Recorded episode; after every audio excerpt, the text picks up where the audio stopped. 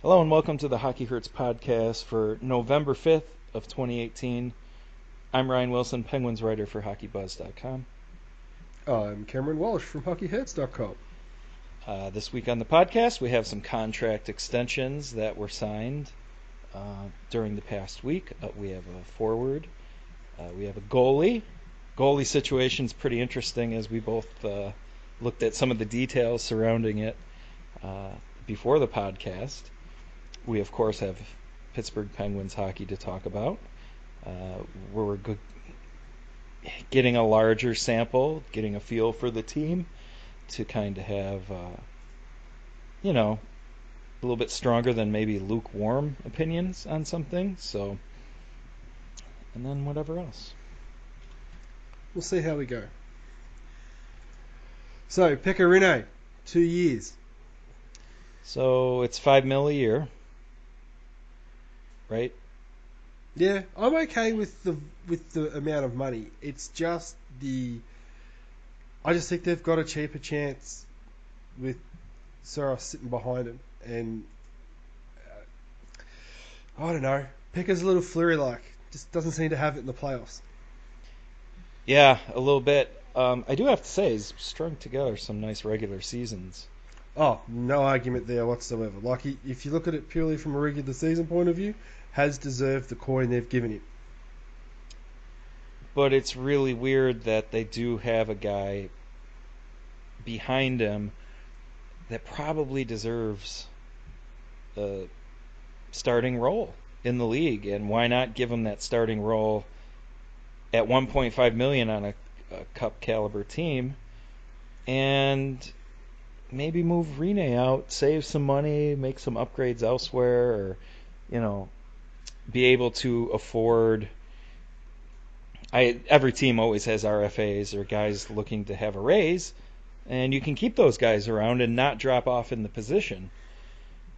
What we were looking at before was uh, Saros has three more years, counting this one, at 1.5 million, and then he's still an RFA.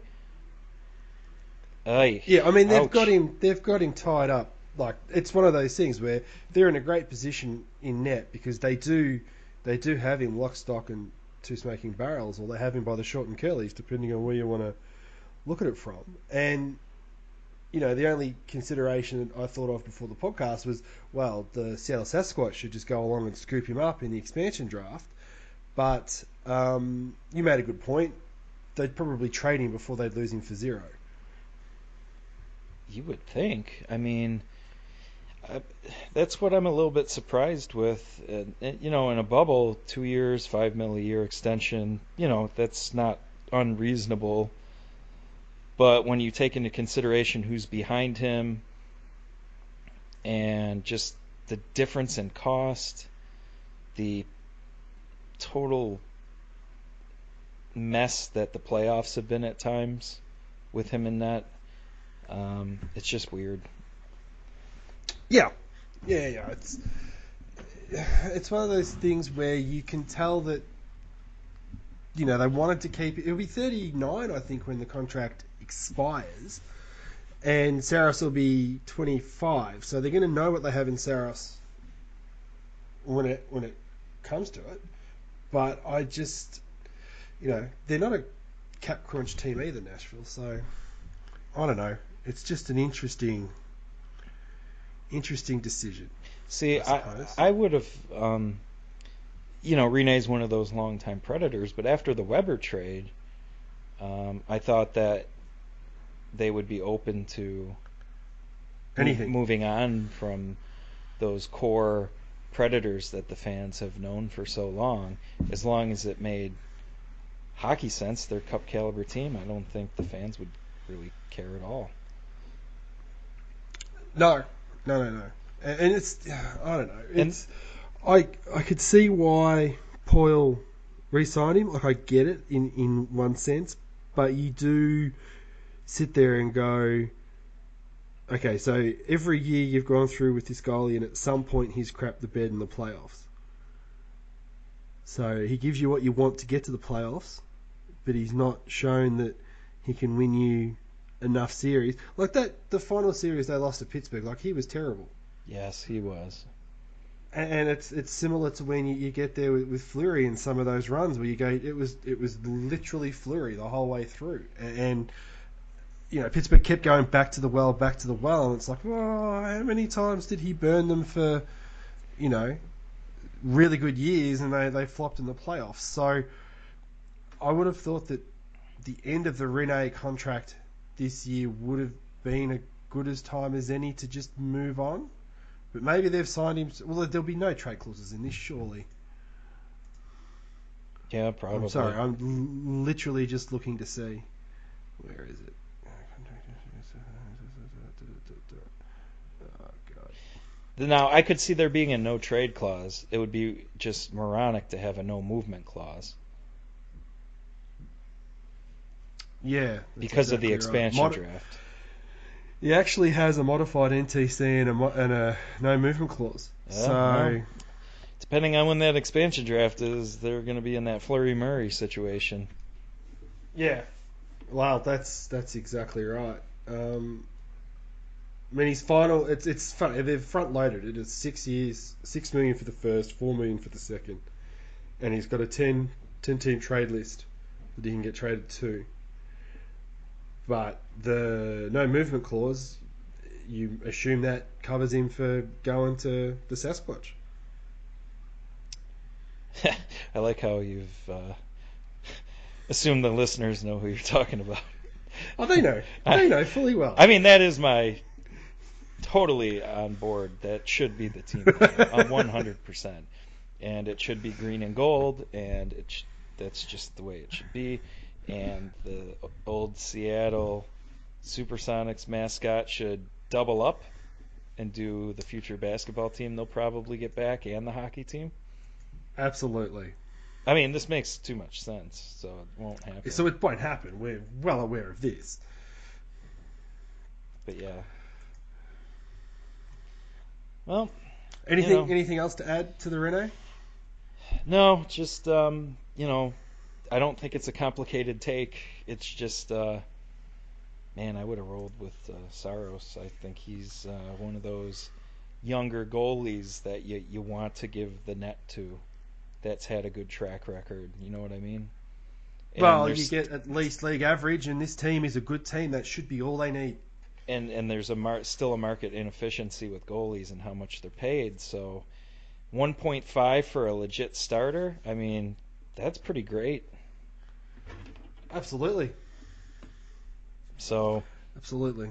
and you know, I'm briefly just going to go through the Aaron Croak, Hartman, Kevin Fiala. Well, I guess they don't have any. They've got nothing. Like it's one of those things where if you're going to screw up on a contract, Nashville have the flexibility. The- the- it- I can't. You can't really fault. I mean, Ellis gets a, a hefty raise, but then Rinne goes down two and a half mil. Yeah. Hmm. I mean, he's he's constructed this roster really well. Like I'm nitpicking around the edges here on this on this roster. You know, Fiala's a restricted free agent, so he can't break the bank there. And all the other guys that are that mean something to this roster are all kind of signed, so they're looking all right. Yeah, and Arvids, Arvidsson at 4.25 on the Hornqvist deal. Yeah, well, It's funny that the same GM has similar kind of um, players, although I think probably Arvidsson's definitely better. It's just funny that it's the same number with these bulldog Yeah. right-handed players that they've had. Um, so we we just passed Halloween, so we should probably talk about Yanni Gourde. Ew. uh, were you expecting? Is a I gourd wasn't a pumpkin? this. I, th- I believe so. Okay, I- I think you're on the money. whatever, even if it's not. Uh, so, good young player. From uh, everything that I've seen. Eventually, Yeah, they were going to have to start paying these guys. Okay, so this this is the thing with this contract. You say good young player. He's actually 26. So some people have got out there and gone, geez, he's only had one consistent year in the league. How can you go from paying him what he was paid to what he is? How do you know he's going to be going to stay consistent? The age 26, it's normally that's pretty much what you're going to get. So what they got last year, they can probably expect it through until at least he's 30. So it's four more years of that contract. So I'm okay with the signing. Yeah, five mil, especially with cap increases and stuff like that. Uh, it's one of those kind of Nashville Predator deals. Pay him sooner, but not quite as much as maybe um, if you wait. But you're right. He is. Yeah, I- absolutely. I said young player. I guess it's it, Tampa. It's weird. These guys had to really earn their keep for a long time down in Syracuse before uh, getting called up. So his he's a 2.0 ish points per 60 at even strength. That's good. So looking at his expected goals, uh, he's in that 55% area, so really good there. And um, you know, top line scoring and expected goals in that neighborhood, uh, not the worst uh, to bet on. You know, No, no, and at his age, you you can expect consistency with it. It's not like those situations where you can have somebody sort of come out of the blue and then all of a sudden it's up and down and backwards and forwards. And it's not like he's at, at, at 28 and, and hitting that decline or 30 and hitting that decline. They should get some consistent years out of him moving forward. It's an interesting roster, though. Um, you really got to look at. Uh, well, here's the deal: Kucherov and Hedman. I was going the other way. other end of the roster: Kucherov, Hedman, and even Stamkos. They've saved millions of dollars on cap hits. Um, if they even had to come close to market value, um, oh, Dan, why are you interviewing this guy? Sorry. Potash has Jack Johnson on. I don't want to see this. I've deliberately not got the game on. I love Dan. I hope he's getting hazard pay for this. He's got great set of new specs for this season. Yeah. Dan's my favorite part of the Pittsburgh broadcast. He's the only one that's consistently good. No, Mearsy's all right. Yeah, if you like vanilla and cardboard. Well, it's better than Yeah, could, yes, relatively speaking. yeah. But, yeah, um, it's not a high bar. you know, if Yeah, you were on the not- Buffalo Sabres with a 44% possession, you were relatively better than most. So, Yes, this is true. No, Mearsy's never right. gonna He's- be an iconic voice of hockey, or it's just kind of background noise. Which you know you could say a lot worse. We used to. Yeah. Um, yes, we did. So, anyways, millions Lo- saved looping, on looping Tampa back, Bay. looping back, to, looping back to the Lightning. Um, McDonagh's up for well, he's going to be there a while. Stralman's the interesting one. Four point five mil. I haven't really kept tabs on him in the last year. I don't know if he's still the analytical darling that he used to be. But they do get Coburn and Girardi off the books. Their goaltending's still dirt cheap, so they got they got some room. Uh, the interesting thing for them is going to be Brayden Point's contract, which he's an RFA at the end of this year. And they kind of have him. Yeah, they they've kind of got that advantage where um, Coburn and Girardi and Callahan all come off the cap next year. Well, Callahan's So they got have- another year. Oh, yes, too. Shit. Oh, well, they, uh, either way, they're going to have some flexibility next year, a little bit more because those guys are off. Whether they re-sign them at cheaper rates or or they, they blow their budget there um, is fine. But then Callahan comes off the year after, so they kind of do have that staggering of some of these new guys that are coming through to be able to pay them. But Point's going to be a tough one. Yeah. Um, I guess they could really try to get rid of Alex Killorn. He's at It four and a half you- mil for a long. And time. he's and he's 29. Geez, you're right. You know the way Tampa have built this team, you lose track of how old some of these guys are because they come in a little later. Yeah, and it it'll be interesting to see how this gets navigated uh, post Steve Yzerman with with Hmm. Brisebois. Um, Forgot that Yzerman was on the on the way out. you've got a guy that um, might have different uh, opinions and viewpoints over some of these signings that have happened, um, and I'm sure like a Girardi and stuff like that would be among those that kind of get looked at. Actually, it's something that I hadn't really thought of until you brought it up just then. You, you've this has obviously been the uh, the doctrine of Steve Yzerman. You then get there and a team that is basically peaking for the next well, last couple and a, and a few more years to have a crack at the cup. You've now got a different doctrine filtering down to how the roster should be filled out. I'll be really curious to see whether he stays the course because it's constructed a particular way, or whether he does try to pick some stuff off and go in a completely different direction. And if Tampa is anything like how Pittsburgh had Botterill running the AHL team, who would know more about the Yanni Gourdes and the Brayden Points uh, Yeah. than Brisebois if he was indeed the, the GM down there? So Yep, it's a good point. Maybe that's why he's so comfortable spitting out that five million extension because who knows? Maybe he thinks he should have been up for sooner. Yeah, But- and and yeah, we're you're not right. we're not in that room, so can only speculate. Well, that's the thing that sucks. We never get to be in that room. Yep. Well, let's see. Pittsburgh. What do you what do you think about them lately? It feels a little bit like the tail end of the Bylsma years at the moment.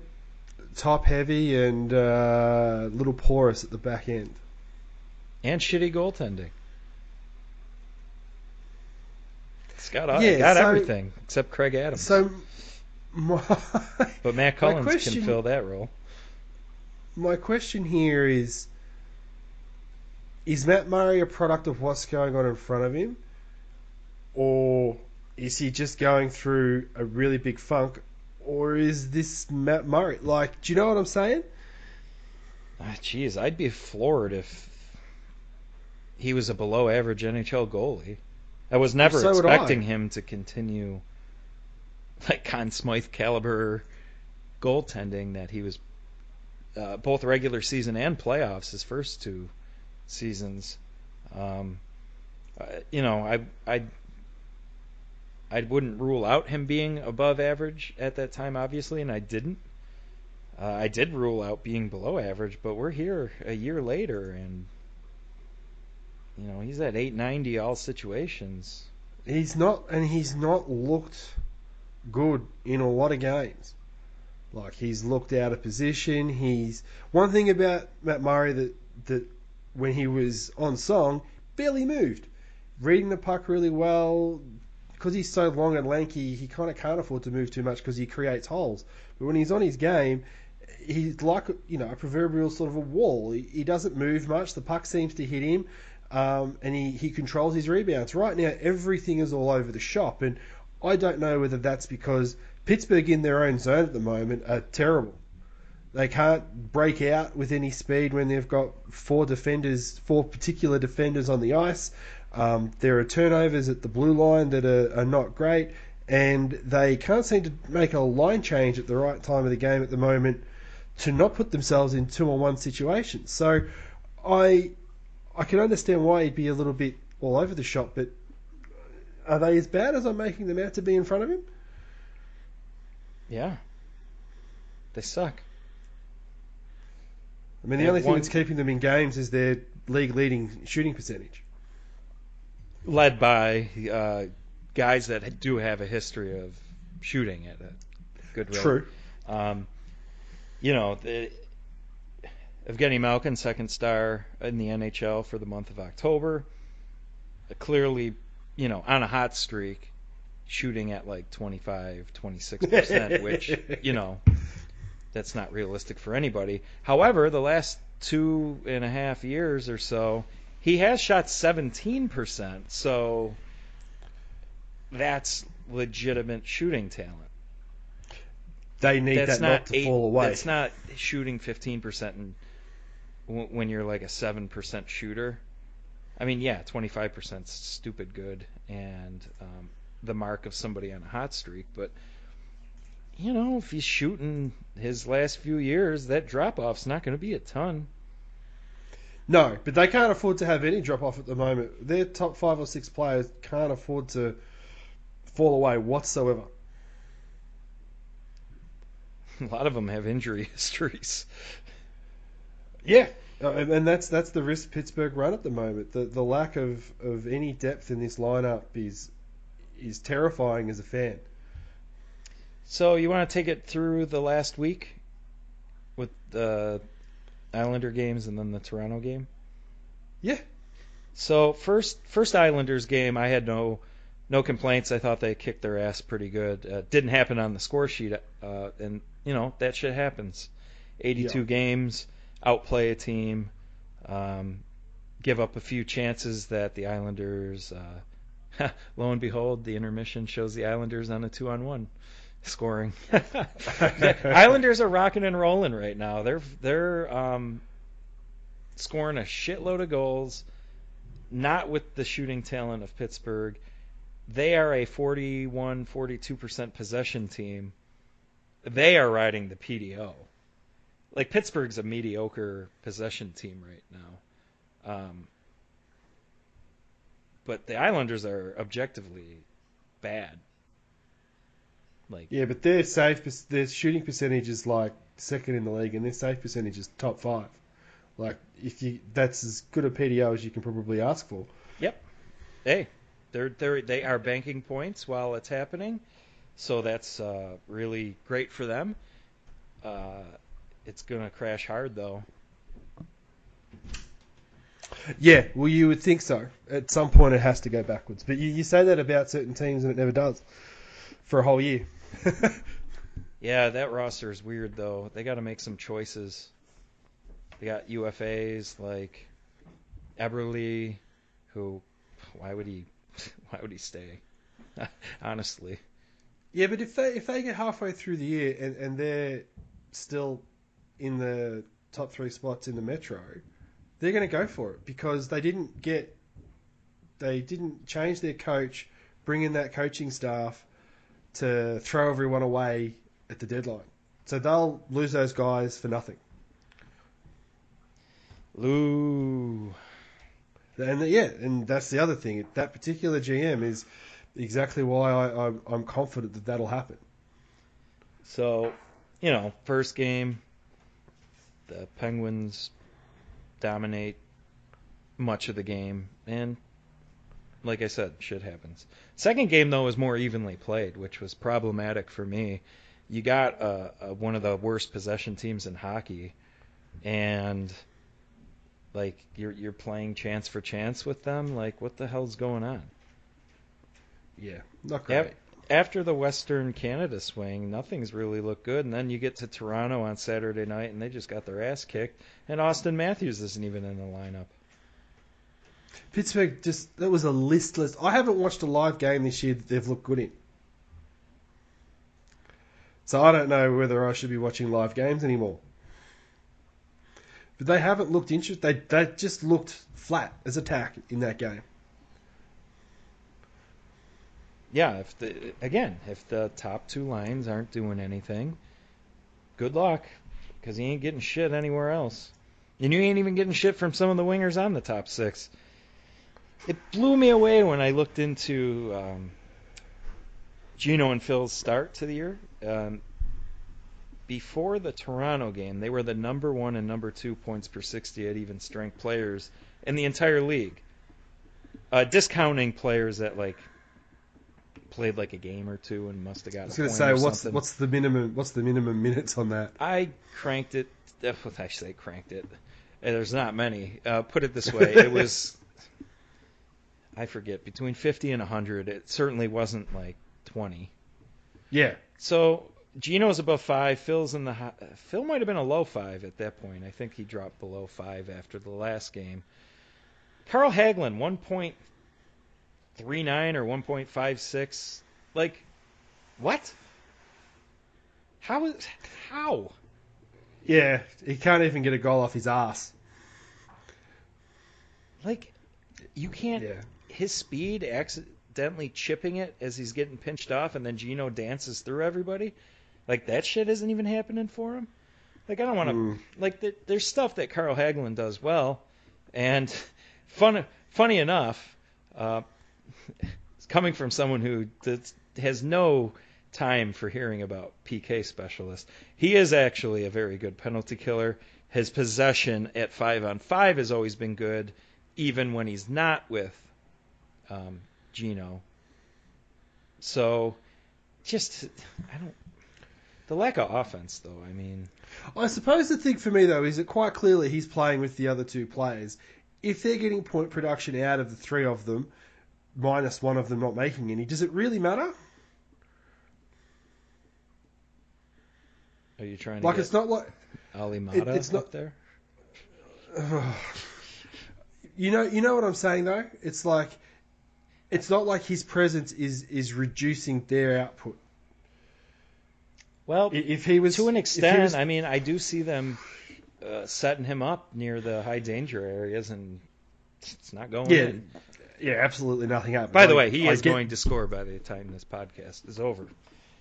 the puck is in the zone, and he uh, they were moving it a little bit, and I'm thinking in my head, well, now would be as good as time as any, as we are criticizing him for that. They would uh, definitely score. You know. I'm I'm down I'm down with that. I can deal with that uh, being slapped in our face.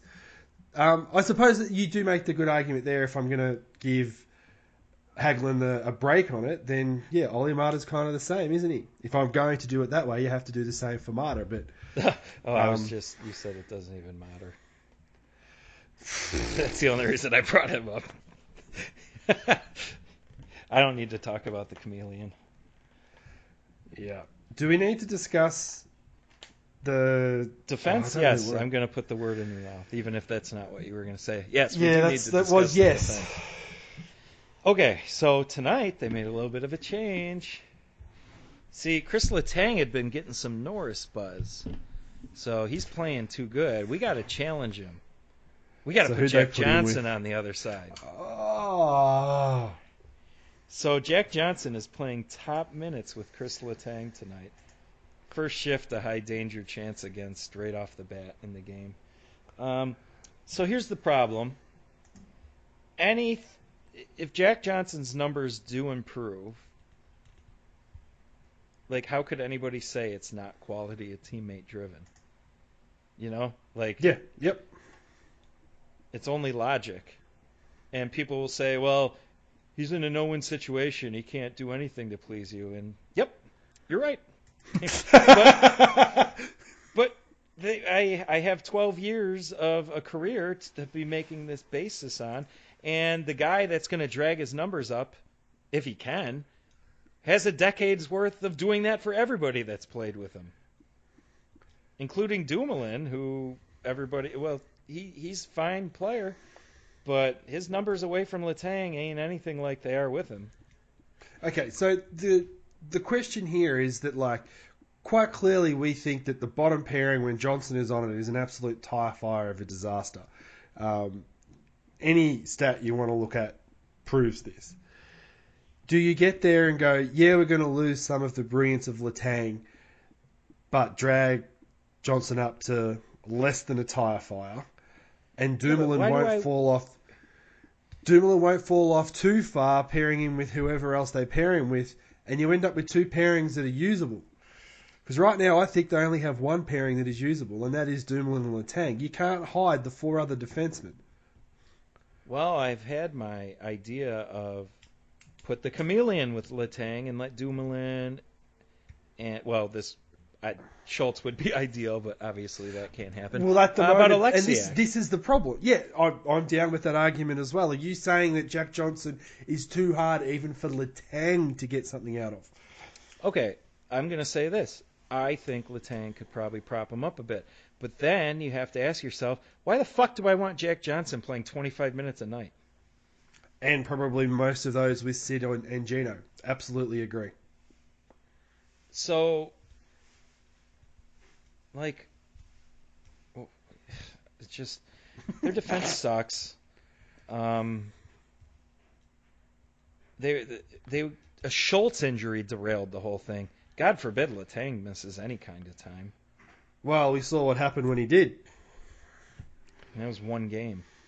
Yeah, He's and it's been it's prone as, to miss more than a game at a time. it's as clear as day when he misses as well. You can tell, and it's for a team that has Stanley Cup aspirations. It's kind of dangerous that that's where they're at. You know, Schultz uh, Schultz will be back before the end of the year's out. The question is, what version of Justin Schultz are you going to get? He relies on his skating ability and his vision. Um, if he can't skate, um, he's going to almost be pylonish because he's working the defensive zones predicated on him having the puck, not having to try and push other players off it. So, yeah, Yeah, and you know, just you just you knew it. You knew as soon as the damn signing was made. No matter how shitty he was, he, he he's just like any shitty business or organization. You fail your way up. hey, it's middle class white male. That's exactly what we do. We always fail up. Ugh.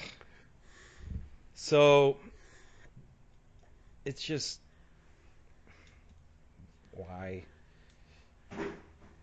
they haven't done really a good job at all at getting the margins right on defensemen the last few years.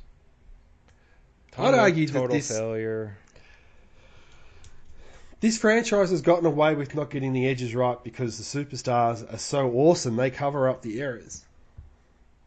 And that's been the blessing for Shero. That was the, the blessing for um, for Rutherford.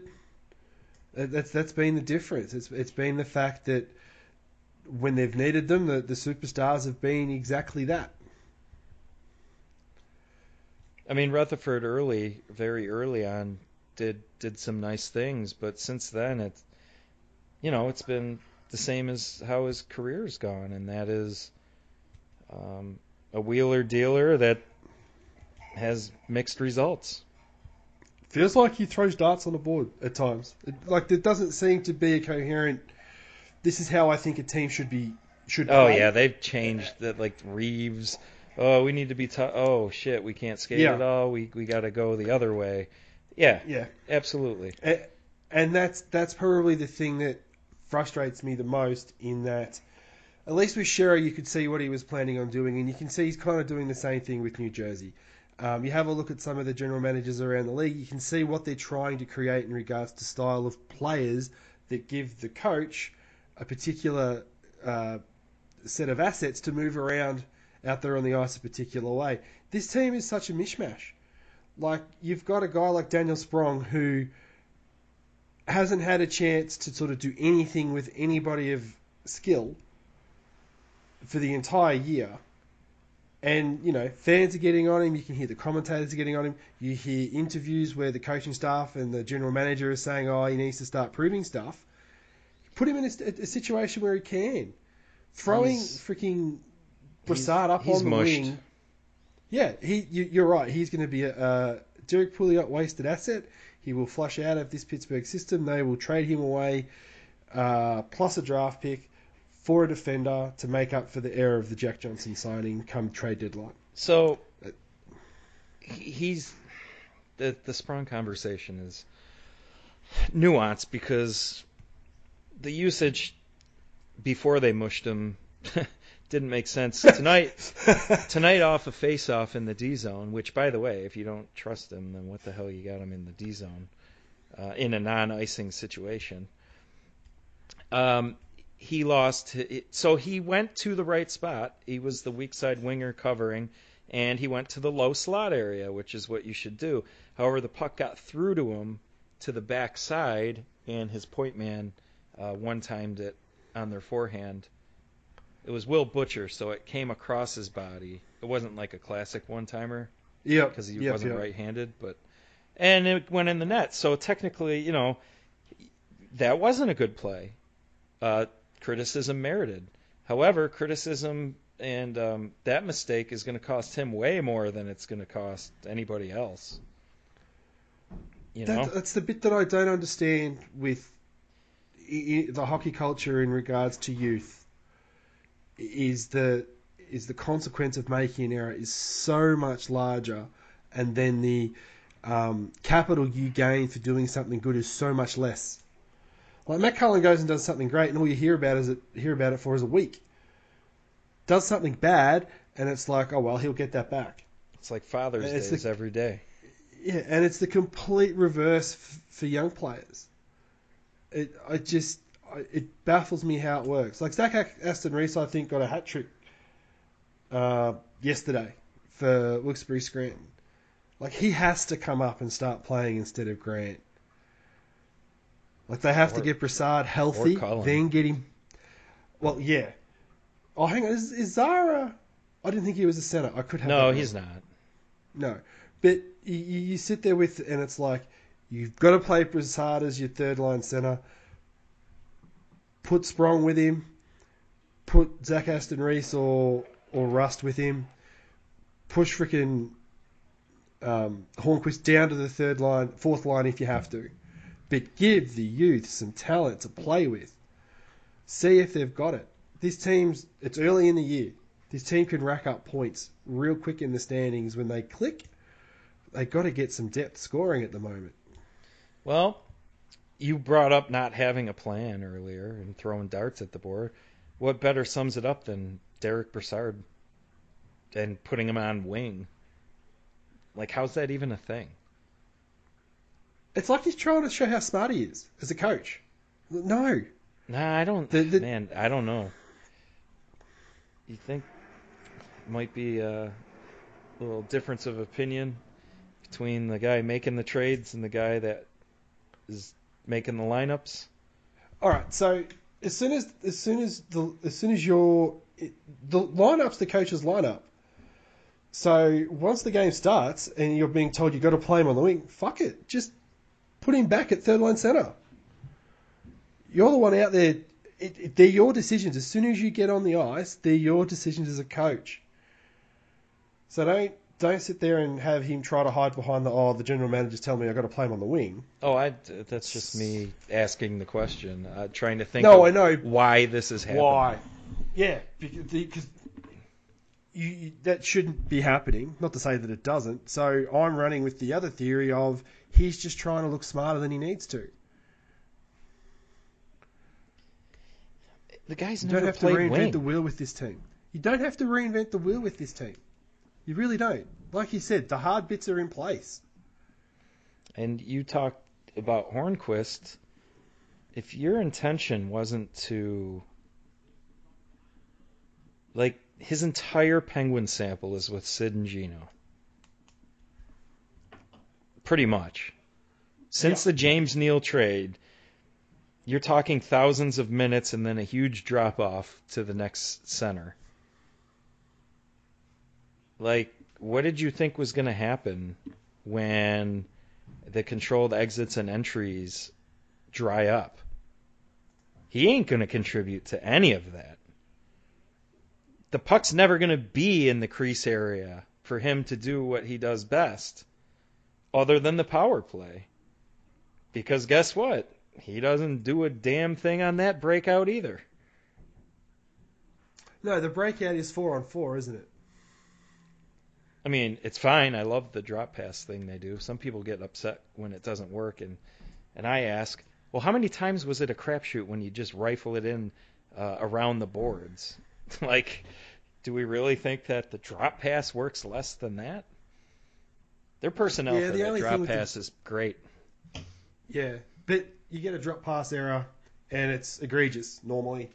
and, and you know what I mean. Usually, Yeah, a how often does it happen? against. That's but yeah, that's not the point. It, it sticks in your mind. You you remember those sorts of egregious errors.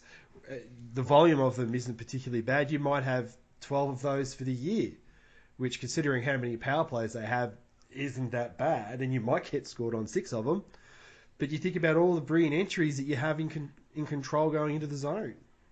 But no one pays attention to that because the expectation is they get in there with the puck under control. So it's, it's once again, it's that whole eye test.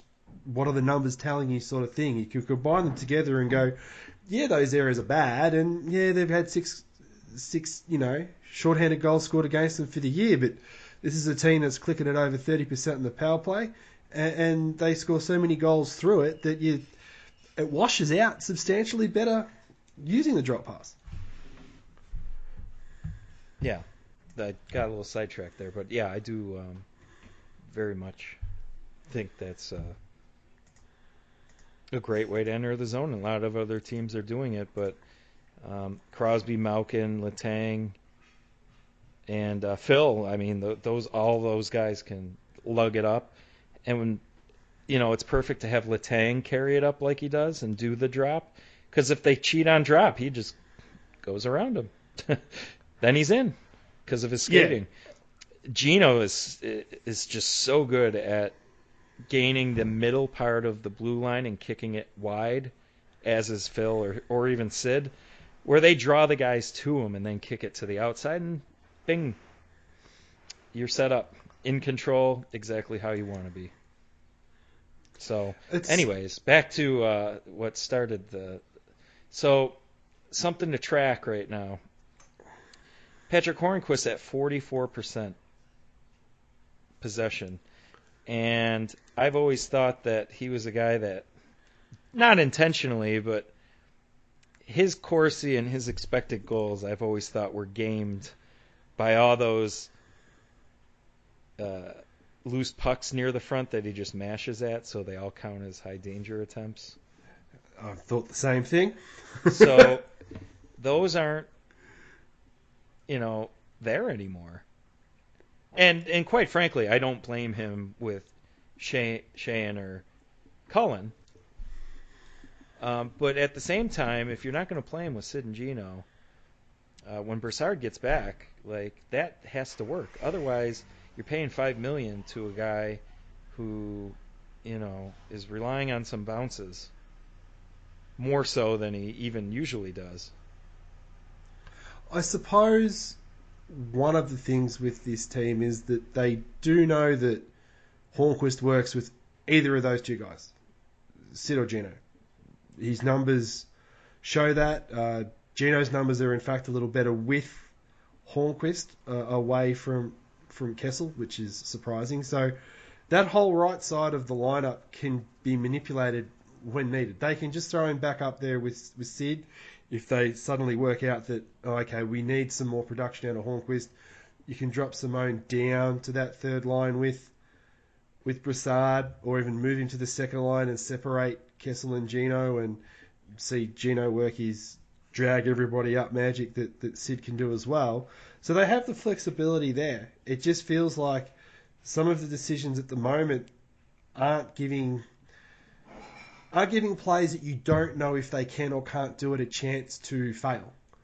Right right now, you haven't exactly put Sprong up with Sid or Gino and gone, show us what you can do. And if he goes out and you give him six or seven games with those two players and his possession numbers don't improve or his shot rate doesn't improve for himself personally, well, maybe he isn't the, the prospect that you know you and I are hoping that he is. But they've not put him in a situation where you can find that out, and I think that's what frustrates me the most with this. We're certainly finding out that that Simone can can hang with Sid Guentzel, but what is it that Sprong's done that hasn't allowed him that opportunity? Well, tonight I when he's in his own end, it's um, not a confident uh, puck handler. Like even catching passes, he's flubbing. He's uh, mashing passes quicker, no patience. Um, for um, in the D zone, and then I saw him tonight behind the net. He did a really nifty through the legs behind uh, the goal back out front for a scoring chance, where everything seemed relaxed and smoother. Because if No, he, he's, he's playing scared. He's he is literally terrified of. I mean, I don't want to mistake right over defend him because you know there is a chance that maybe he's not the guy that um, they were hoping to be. Uh, but to your point, um, how could we possibly know yet? Yeah. And at the expense of what? Like, I don't know. Just weird. Of course, we could. Team could still have Conor Sheary. Probably be better for him. Yeah. Yep. But you know, he he fell a lot, and they needed Sid's high school friend. So This is going to be a recurring thing for the year. Sorry, everyone. It's just frustrating. he's he's he's got a chance to enter the the Ring of Honor with Brandon Sutter. For being honest. yeah, absolutely. Who's gonna? The thing is, though, you're not gonna have a, you're not gonna have somebody take him off your hands like you did Sutter. I just, I can't see it. No, that's a bad, bad, bad, bad, bad contract. You know, unless the Sasquatch come in and do the team a favour, um, I can't see it happening. Or the Sasquatch call up Rutherford and are like, "Yeah, we'll do it," but then he can't find him because he's a Sasquatch. So the deal never gets finalized. uh, anything else about this Penguins team? Uh, they're down three-one now, but they're on the power play. Um, it appeared Letang is back with Dumoulin already. That is actually the pair that was on the ice when the goal happened, but it was a Palm, Palmieri Palmieri uh, nice wrist shot from you know above the circle, kind of in the defense point area, and Brian Yeah. Boyle had a screen, and let me tell you. Uh, nothing Murray could do, nothing nobody really did wrong. He just a screen through his legs up off the T bar, and uh, one of those where you're just like, well, fuck. nothing. it- It's the sport. Sometimes those goals go in uh, because Murray's made like three breakaway saves. He's actually played quite well, making the saves that he can see and get a beat on. But uh, that was an awesome tip by Brian Boyle, and they're down three to one. So, yeah, it would be four in a row. At least the Devils are watchable now. It does help. It's it it's. I'm curious in, in that sense that uh, four in a row at this stage of the year isn't really anything to, to worry about. But if it starts blowing out to a you know a 12 game stretch where they've only won three games, and amongst all of this, that And relatively healthy with the big guns. Yeah, I mean, and that's that's always the the fear if you're a Penguins fan is that they lose games when they've got them all. If they lose, if they start getting on a roll to you know get back some of those points and uh, they lose one of them, ugh, it, it gets harder and harder again. Do we know what the injury is with Brassard? Is it his groin again? Like, do we know why I he's out? He hasn't. He's not skating yet. So Yeah, okay. Because I, I don't care if they if they have to wait 25 games to get him back out there. To be honest, I, I just want him out there healthy. Because when he came over last year, you could see that he can contribute and contribute well when healthy. Um, and he's like most freaking um, hockey players will play through an injury. Um, you just he's not going to be as effective. So you need him healthy and you need him out there. So I have a riveting podcasting, but I have a um, breakout update. The Devils cheated on Letang's drop, so he just skated it, kicked it to the strong side blue line to Gino, I think, who just crossfired it across the offensive blue line over to Sid or whoever, and they were in. so cheat on the drop if you as that. want, and uh, they're in anyways. So it's kind of a good. It was. It, it's just funny that that had happened right after we talked about it.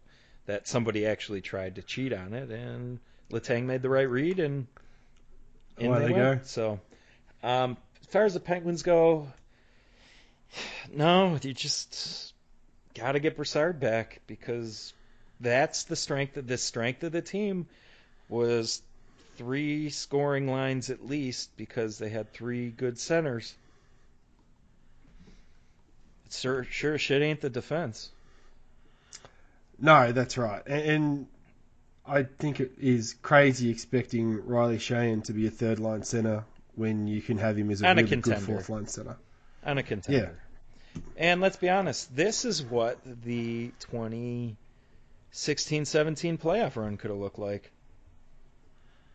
Murray not playing well, top heavy, not great at possession. Although that team that won it all was actually worse.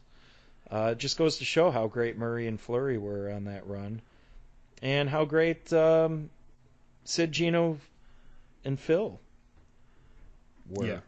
Both. both It's years. this. This, is what it could have looked like, though. Yeah, this is a sport though that you know I think you, you can't have superstars absolutely dominate like they do in basketball and and, and baseball and, and obviously quarterbacks in, in the NFL. Um, but they can have an overall impact, I suppose, when they have to pick the entire team up as a collective and, and move it forward. Like you, you can't one superstar it, but if all of your all of your good players move forward together at the one time healthy, then yeah, you can have a 16-17 run.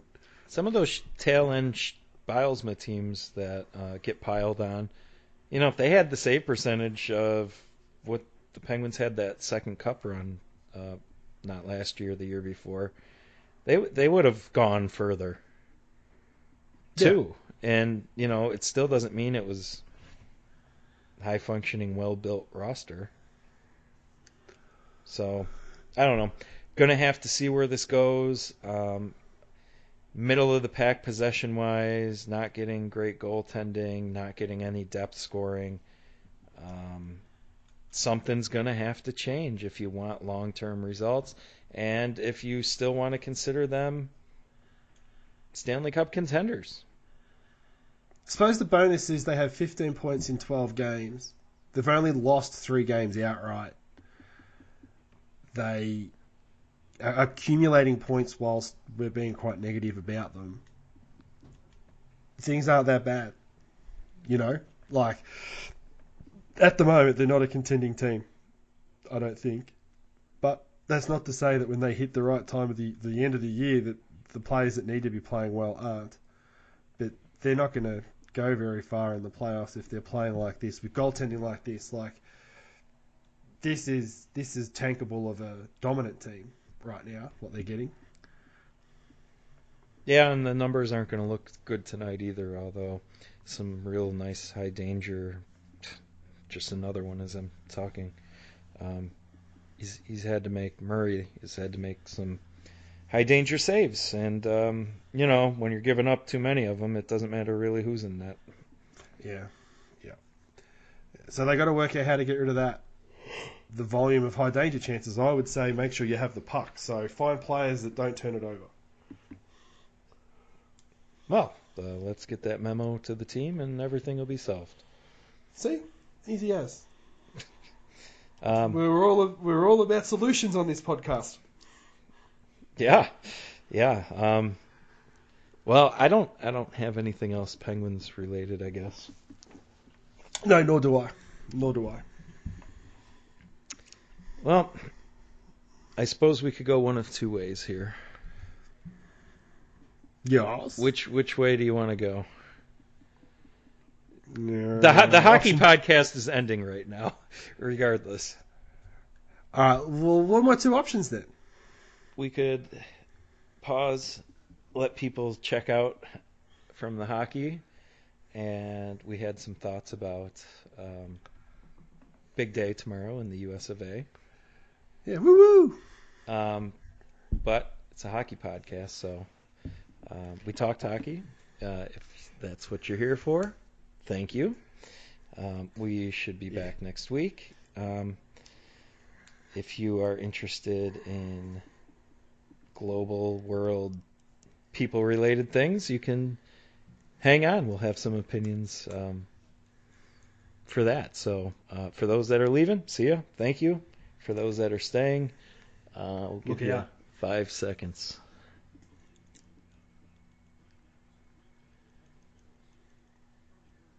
Ha! I did six. Okay, Um, so are there going to be enough people turning out to vote? Um, early returns say a lot. A lot of people have registered, so that's pretty good, and it's up from the last election,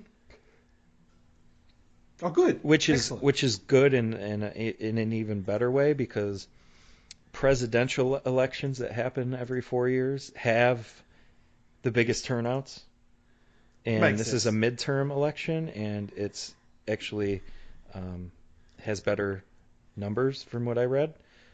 So I think you got some people that are not thrilled about what's going on.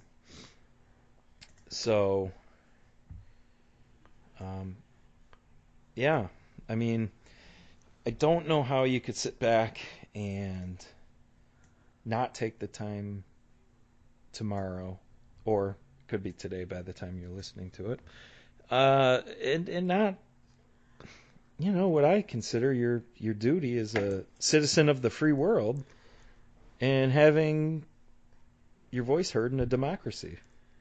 Yeah, I, I still can't get. Uh, growing up in a country where voting is compulsory, I don't understand how a country that sticks itself out there as a beacon of democracy um, doesn't have compulsory voting in the in the system. Yet I un- also understand the whole. Well, I should have free choice whether I want to or not. So I, I get both sides of the coin, but um, yeah, you got free choice, but like people are dying around the world because they don't have like that at all. yes, and you got And- and dictators that's- winning yeah. elections by like ninety-eight percent. Like, yeah, get off your ass and do something. Like, well, there's there's a few things here. One, a lot of people probably do want to get off their ass and vote, but they've changed the rules and are strategically minimizing their ability. Uh, so there's that. And let's be honest, it's inconvenient on a Tuesday of a work week that nobody does anything to accommodate this. I don't understand why you guys can't just have it around the first weekend of November. Well, well, well, it kind of is. But it's not Just- the weekend. No, no, I don't. I he, I have my solution, and I think it would be good, and it would make a lot of sense. We have Columbus Day. It's the same day Canada has their Thanksgiving. Right. Well, Columbus is a real piece of shit by all accounts. like he didn't discover America first. He's a fucking asshole, rapist. Um, why don't we take his day from him and make keep the holiday? Because who who the hell doesn't like having off of work for a national holiday? I'm not saying get rid of the holiday. I'm not the devil here, but make that a national voting holiday. Encourage people to take part in the process and make a big deal out of it. Boom. Day off, you- sense of purpose, uh, good good thing for the country. People, you know, might care more. People would have more time to actually go and do it. Uh, because right now I'm shit. What time is it right now? About nine. I'm gonna be voting in like nine hours or less so, because I got to go before work. Yeah.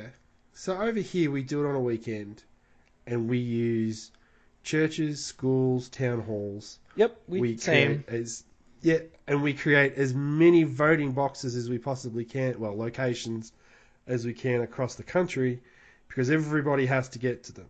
So we try to make it as easy as possible for people to go to. I've seen and read examples of where voting booths have been moved outside of a district, and it's the only one in that district, so people have to travel to get to it. And, and you, you sit there and go, why are you making it harder for people to vote? Like, you know, people Well, in I your mean- country have died. I, I know it's the rhetorical question, but people in your country have died to allow you guys to participate in this democracy. And usually the people that are making this difficult are the ones that use the defense forces politically to make a point. So the hypocrisy of that drives me absolutely insane. And it's the thing that's that's I don't live in the states, but the way you guys operate filters across the rest of the world, and it's it's drifting and, and sinking into what goes on in this country. Yeah, the populist nonsense is catching on in Western culture. Well, it's shocking over in Europe with some of the stuff you, you hear about and, and read there, and then you look at what's happened with Brazil with the hard right Oh Uh, god, president- that guy is fucking insane. president there. Yeah, and, and you sit there and say that, but the the rhetoric that guy's using is the same as the rhetoric that Didn't say he wouldn't rape a girl because she was ugly or some shit crazy like that? ah, it was on John Oliver. It was insane. And um, Yeah. you know, he's already talking about killing the Aborigine people on the Amazon to take their land. And, Well, just come and ask. Just come and ask Australia how to do that. We know how to do that. No worries. That's fine. Come and talk to us. Oh god. But it's catching on. You're right. We, for right or wrong, influence a lot of things. Uh, mostly wrong lately, in my opinion, and, and and actually, probably throughout the course of history. Uh, you get the fluff version when you're in grade school social studies. Um, then when you get older, you're like, wow, that really wasn't so great. Yeah, they really I think- glossed over that part of it. yeah, it's the same problem we've got here with our education system at the moment. Some people obviously want it to be a little more honest about what happened back when we got colonised and everything here, and quite clearly, a lot of people don't want that to happen because one, it's brutal stuff to be teaching kids in grade school, and two, it doesn't look particularly great on. It should be done in high um, school, though. Yeah, yeah, I, I agree. I think it should be a, a, high school subject, but it would be a definite uh, gear shift for, from what you learn at grade school to high school. It's like we were just told all these people were awesome, and now you're telling us they did A, B, C, and D. So it's a tough one Yeah, for the curriculum I mean- to try and sort out. You should be able to fit it in, though. You don't have to do waltzing Matilda four hours a day. No, I agree with that. It's, um, yeah. No, no, I agree with that. Um, so, You know, do- it- I guess well, we could go anywhere with this conversation, but I do want to say a general rule of thumb is I would just vote for the people you think are going to help more people than they hurt. And I think the choices are really obvious this time around because the other, the one party has gotten so infatuated with power as opposed to serving the general population that they'll do anything to keep the power. And it's really gross and transparent to the point where Trump had to have a on Sunday Night Football, which is like a huge viewing. Like, he hit that ad. That ad. That I haven't ad seen with the ad yet, but I can only imagine if all these people are pulling it, especially Facebook, who did- has shown they don't give a damn. The, anybody with money, they'll take. the ad he pinned to the top of his Twitter feed is the ad that he they that they got shown and that everybody pulled. And there are so many lies or non-facts or falsehoods or however you want to try and word it in the ad that it Yeah. shouldn't even have got on TV. Like there, has to be aren't there laws that say you have to have a little bit of truth in some of this? No, if you pay for the ad. We we actually have rules in this country that you can't just throw up a false a false claim on the TV. That's the other thing I don't understand about the way politics works in the states is Yeah, it's all money driven. It's just, it's all for show. I get all that, but it's still the just Trump just obviously Trump just went I can just lie. I can just say anything I want and I can say it and yeah I might have to correct myself later on, but then it's already out there. Or And you just lie more and you make people just fatigue themselves trying to sift through it all. yeah. Because I mean, if you keep the news cycle going like he does, no one can ever have enough time to dwell on it. And by the time you you try to get to the bottom of something so stupid, something else more stupid's already happened. Yeah. Oh, to, to be honest, as, as a strategy, it's worked brilliantly. I mean, I, I haven't liked the result of, of what's gone on because I haven't liked seeing, you know, the tax cuts, I think, are a really good example of helping himself and his friends out and him doing a really good job of selling what he was doing to the American public.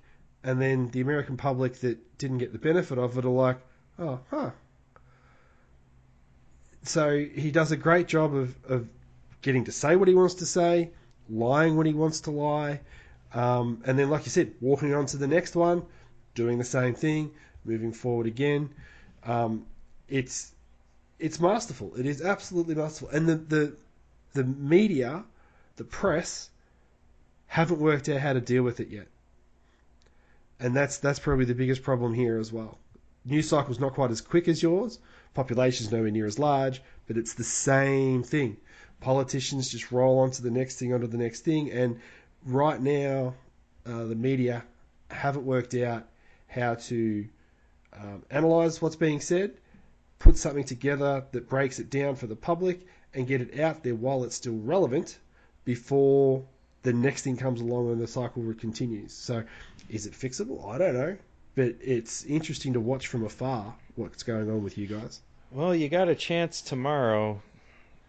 Well, I got to work I mean, tomorrow. it- I'm like, I mean, I say you. It, you know, we we as a country have a chance tomorrow to voice some displeasure of man. This has been a gross two years.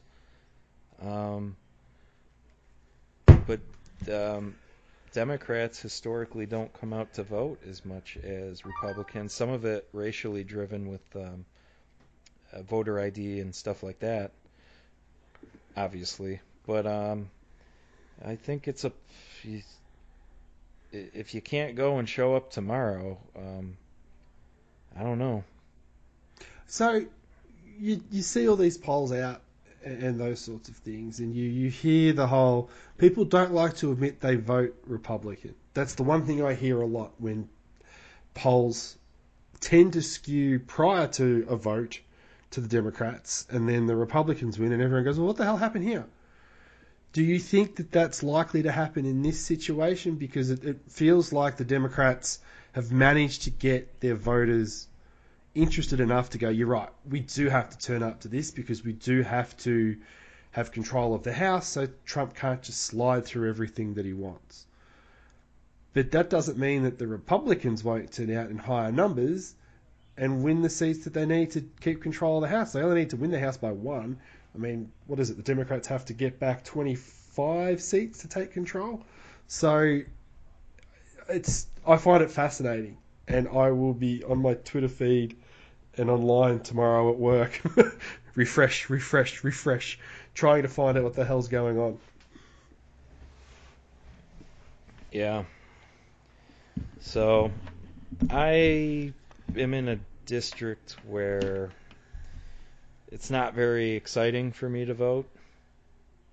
A lot of the races are um, going to go the way that I would prefer this time around. And we have a governor's race with Andrew Cuomo, who probably will win in a landslide, and I don't care for him much at all.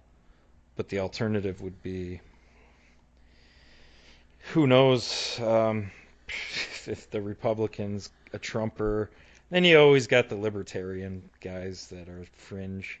They talk a good game, but when you try to get details on how they're going to do anything, they don't really back it up with any evidence. Yeah. So, like on the surface, oh yeah, that sounds great. Yep, yep. Uh, wait, wait, uh, what? and then they'll always throw out like this batshit crazy idea, and you're like, what the fuck? what happened there? If a free market, if kindergartners should be able to buy guns, what? Yeah, it's yeah, that's a whole topic in itself. Yeah, I know what you um, so, like, here's another one. If you're sick of all the mass shootings in our country, if the candidate takes money from the NRA and you don't want more mass shootings, don't vote for them. Done. it's not going to Yeah, solve that- it because it's going to take generations to do that. But holy cow. That seems like an easy thing if you hate mass shootings. not supporting the people that take money from the gun people. It's it's so simple it, it seems wrong. Do you know what I mean? Like So- there should be a trick to it. I, like you, will be tuning in tomorrow. Um, the only other thing I have to say is if you catch the podcast before the polls close, I think there's something um, voter 411, and if you put in your address, gives you your ballot and a rundown of quotes and stances that each of the candidates have. So it's a nice little cheat sheet. Geez, that's that's not a bad crib sheet. Yeah. Um, and you know, you don't have to necessarily follow it in and out every day and make your life miserable following it. But it is a nice rundown. You can get the basics. Um, most of these issues aren't a gray area for people, so you know you can figure out which one's best for you um, and best for your neighbor would be a nice thing to do too. Um, sometimes, you know, I think as I've gotten older, like the whole lower taxes thing, like it's yeah, it's selfishly that would be nice, but um, when you think about uh, the situation that you're in versus some other people, and it wouldn't really cost you all that much more to to help. Um, and then you would have better generations in the future, not coming from poverty. Um, you kind of have to take a, a sometimes you gotta look past your own little time on this planet and and think about what's best for the future. So Yeah, I'm happy to pay my taxes. It doesn't really bother me. For that reason, it allows a it allows um you know you get to bring the those that are struggling up a little bit more and give them an opportunity to try and get a job and then contribute. I think that's the key word, opportunity, because the ones that get it usually uh, take it, uh, take pride in it. It's the ones that don't see one ahead that will try to take shortcuts. Um, some of them criminally, uh, and that's human nature. Like, can you? Re- the game's rigged. Can you really fault somebody for trying to get by when when they, they can't get by, um, quote unquote, the right way? Because you stack the deck so they can't.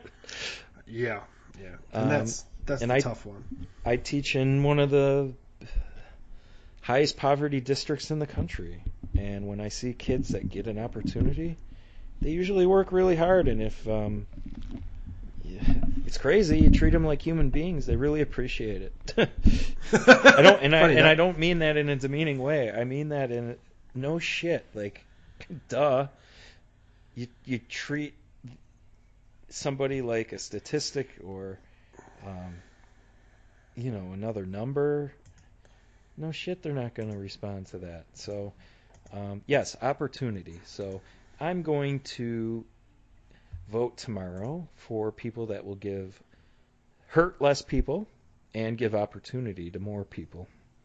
And no, these um, no matter who you're voting for, things aren't going to work perfect. Um, but you have to be pragmatic and ask yourself which is going to be better.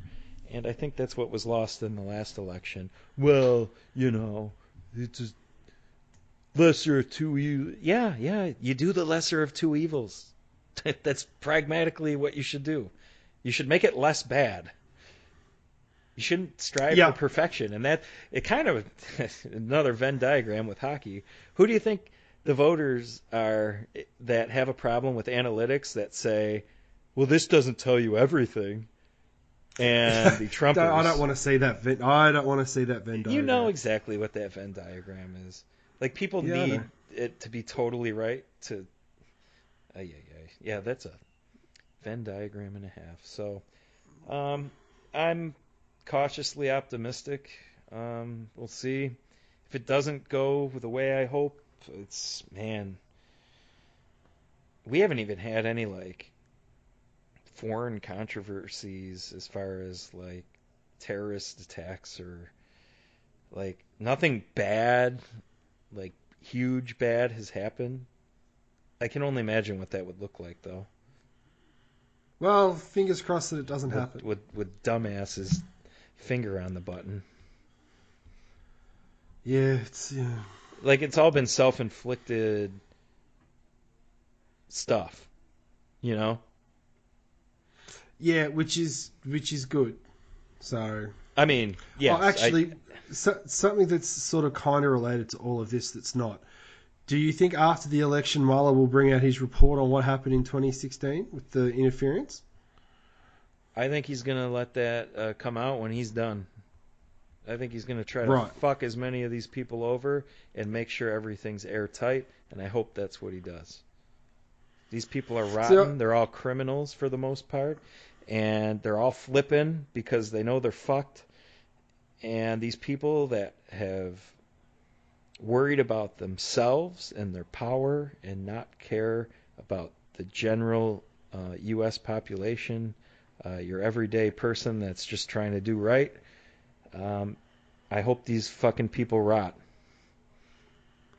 So my my question is, Trump could have just been. You know how this is. People look at this in, in a very binary sense, in that it's this is uh, an attack Yeah, on Trump, right. whether he whether he won it or lost it, right? Uh, fairly or illegally. If everyone around Trump goes, but he was just the thing at the front that had no idea what was going on behind him, which the more and more this goes on, for me, is more and more believable. So say everybody else gets wiped out and he's still president, which is fine by me. If he if he got there with him not having anything to do with it, so be it. No, he was. Just hear me know. out on this. Hear me out on this though. If that's the case and everybody else goes, people are still going to get there and go, "What was the point of it? He's still the president." And it's like, yeah, but all those other guys that did what they did are toast. It shouldn't happen again. You guys are much more aware of what's going on now, so you can stop it from happening. Like, there is good that will come out of it, even if what most people who sit on the left of politics want, which is him to, to lose his job. So, like you said, absolutism is the enemy of of a result. So you, you have to be pragmatic and understand that you're never going to get everything perfectly how you want, but if you can shape it towards where you want it to head, eventually you might end up there. Yep. So I think that investigation, I don't think it's lost on him how important it is to be exact and precise with no technical fuck ups.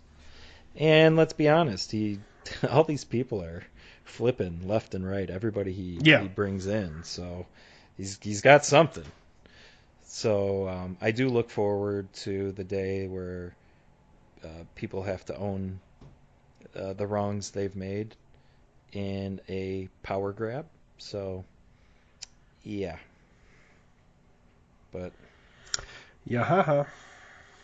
fun stuff. So either I'm going to be, um, you know, a little bit optimistic next week, or I'm going to be fucking surly. I'm going to be upset. Could go either way. Let's hope I don't have to call you Shirley. Yeah, right. So, um, yes, that was the political corner. Um, you know, it's probably not going to be an every week thing, but I thought it was valid to do for the election. So, Yes, and, yes, and yes. even with you in Australia, as you said, uh, the U.S. sets the tone for a lot of places, and it's important that we set the right tone if people are following our lead. Uh, so, I don't think we've set a good one the last two years. Let's see if uh, we can kind of uh, head back into sanity. Eh, just draw, draw it a little bit more to the middle. That's all. You don't want to go too far. Yeah, You don't I- want to go too far left. You don't want to go too far right. You just need to. That's the thing. try and- People uh, will call me names online, and you know, again, treating it like sports teams. I don't look at it like a sports team. I don't care what party. Uh, it just so happens right now that one party's just a fucking train wreck, and the other one is um, not great, but less, like less of a train wreck. fucking awful. Um, I'm gonna always side with the ones I think that make the most sense. So. It's all you can ask for from everybody that votes. So, all right. Well, till next week. See you guys.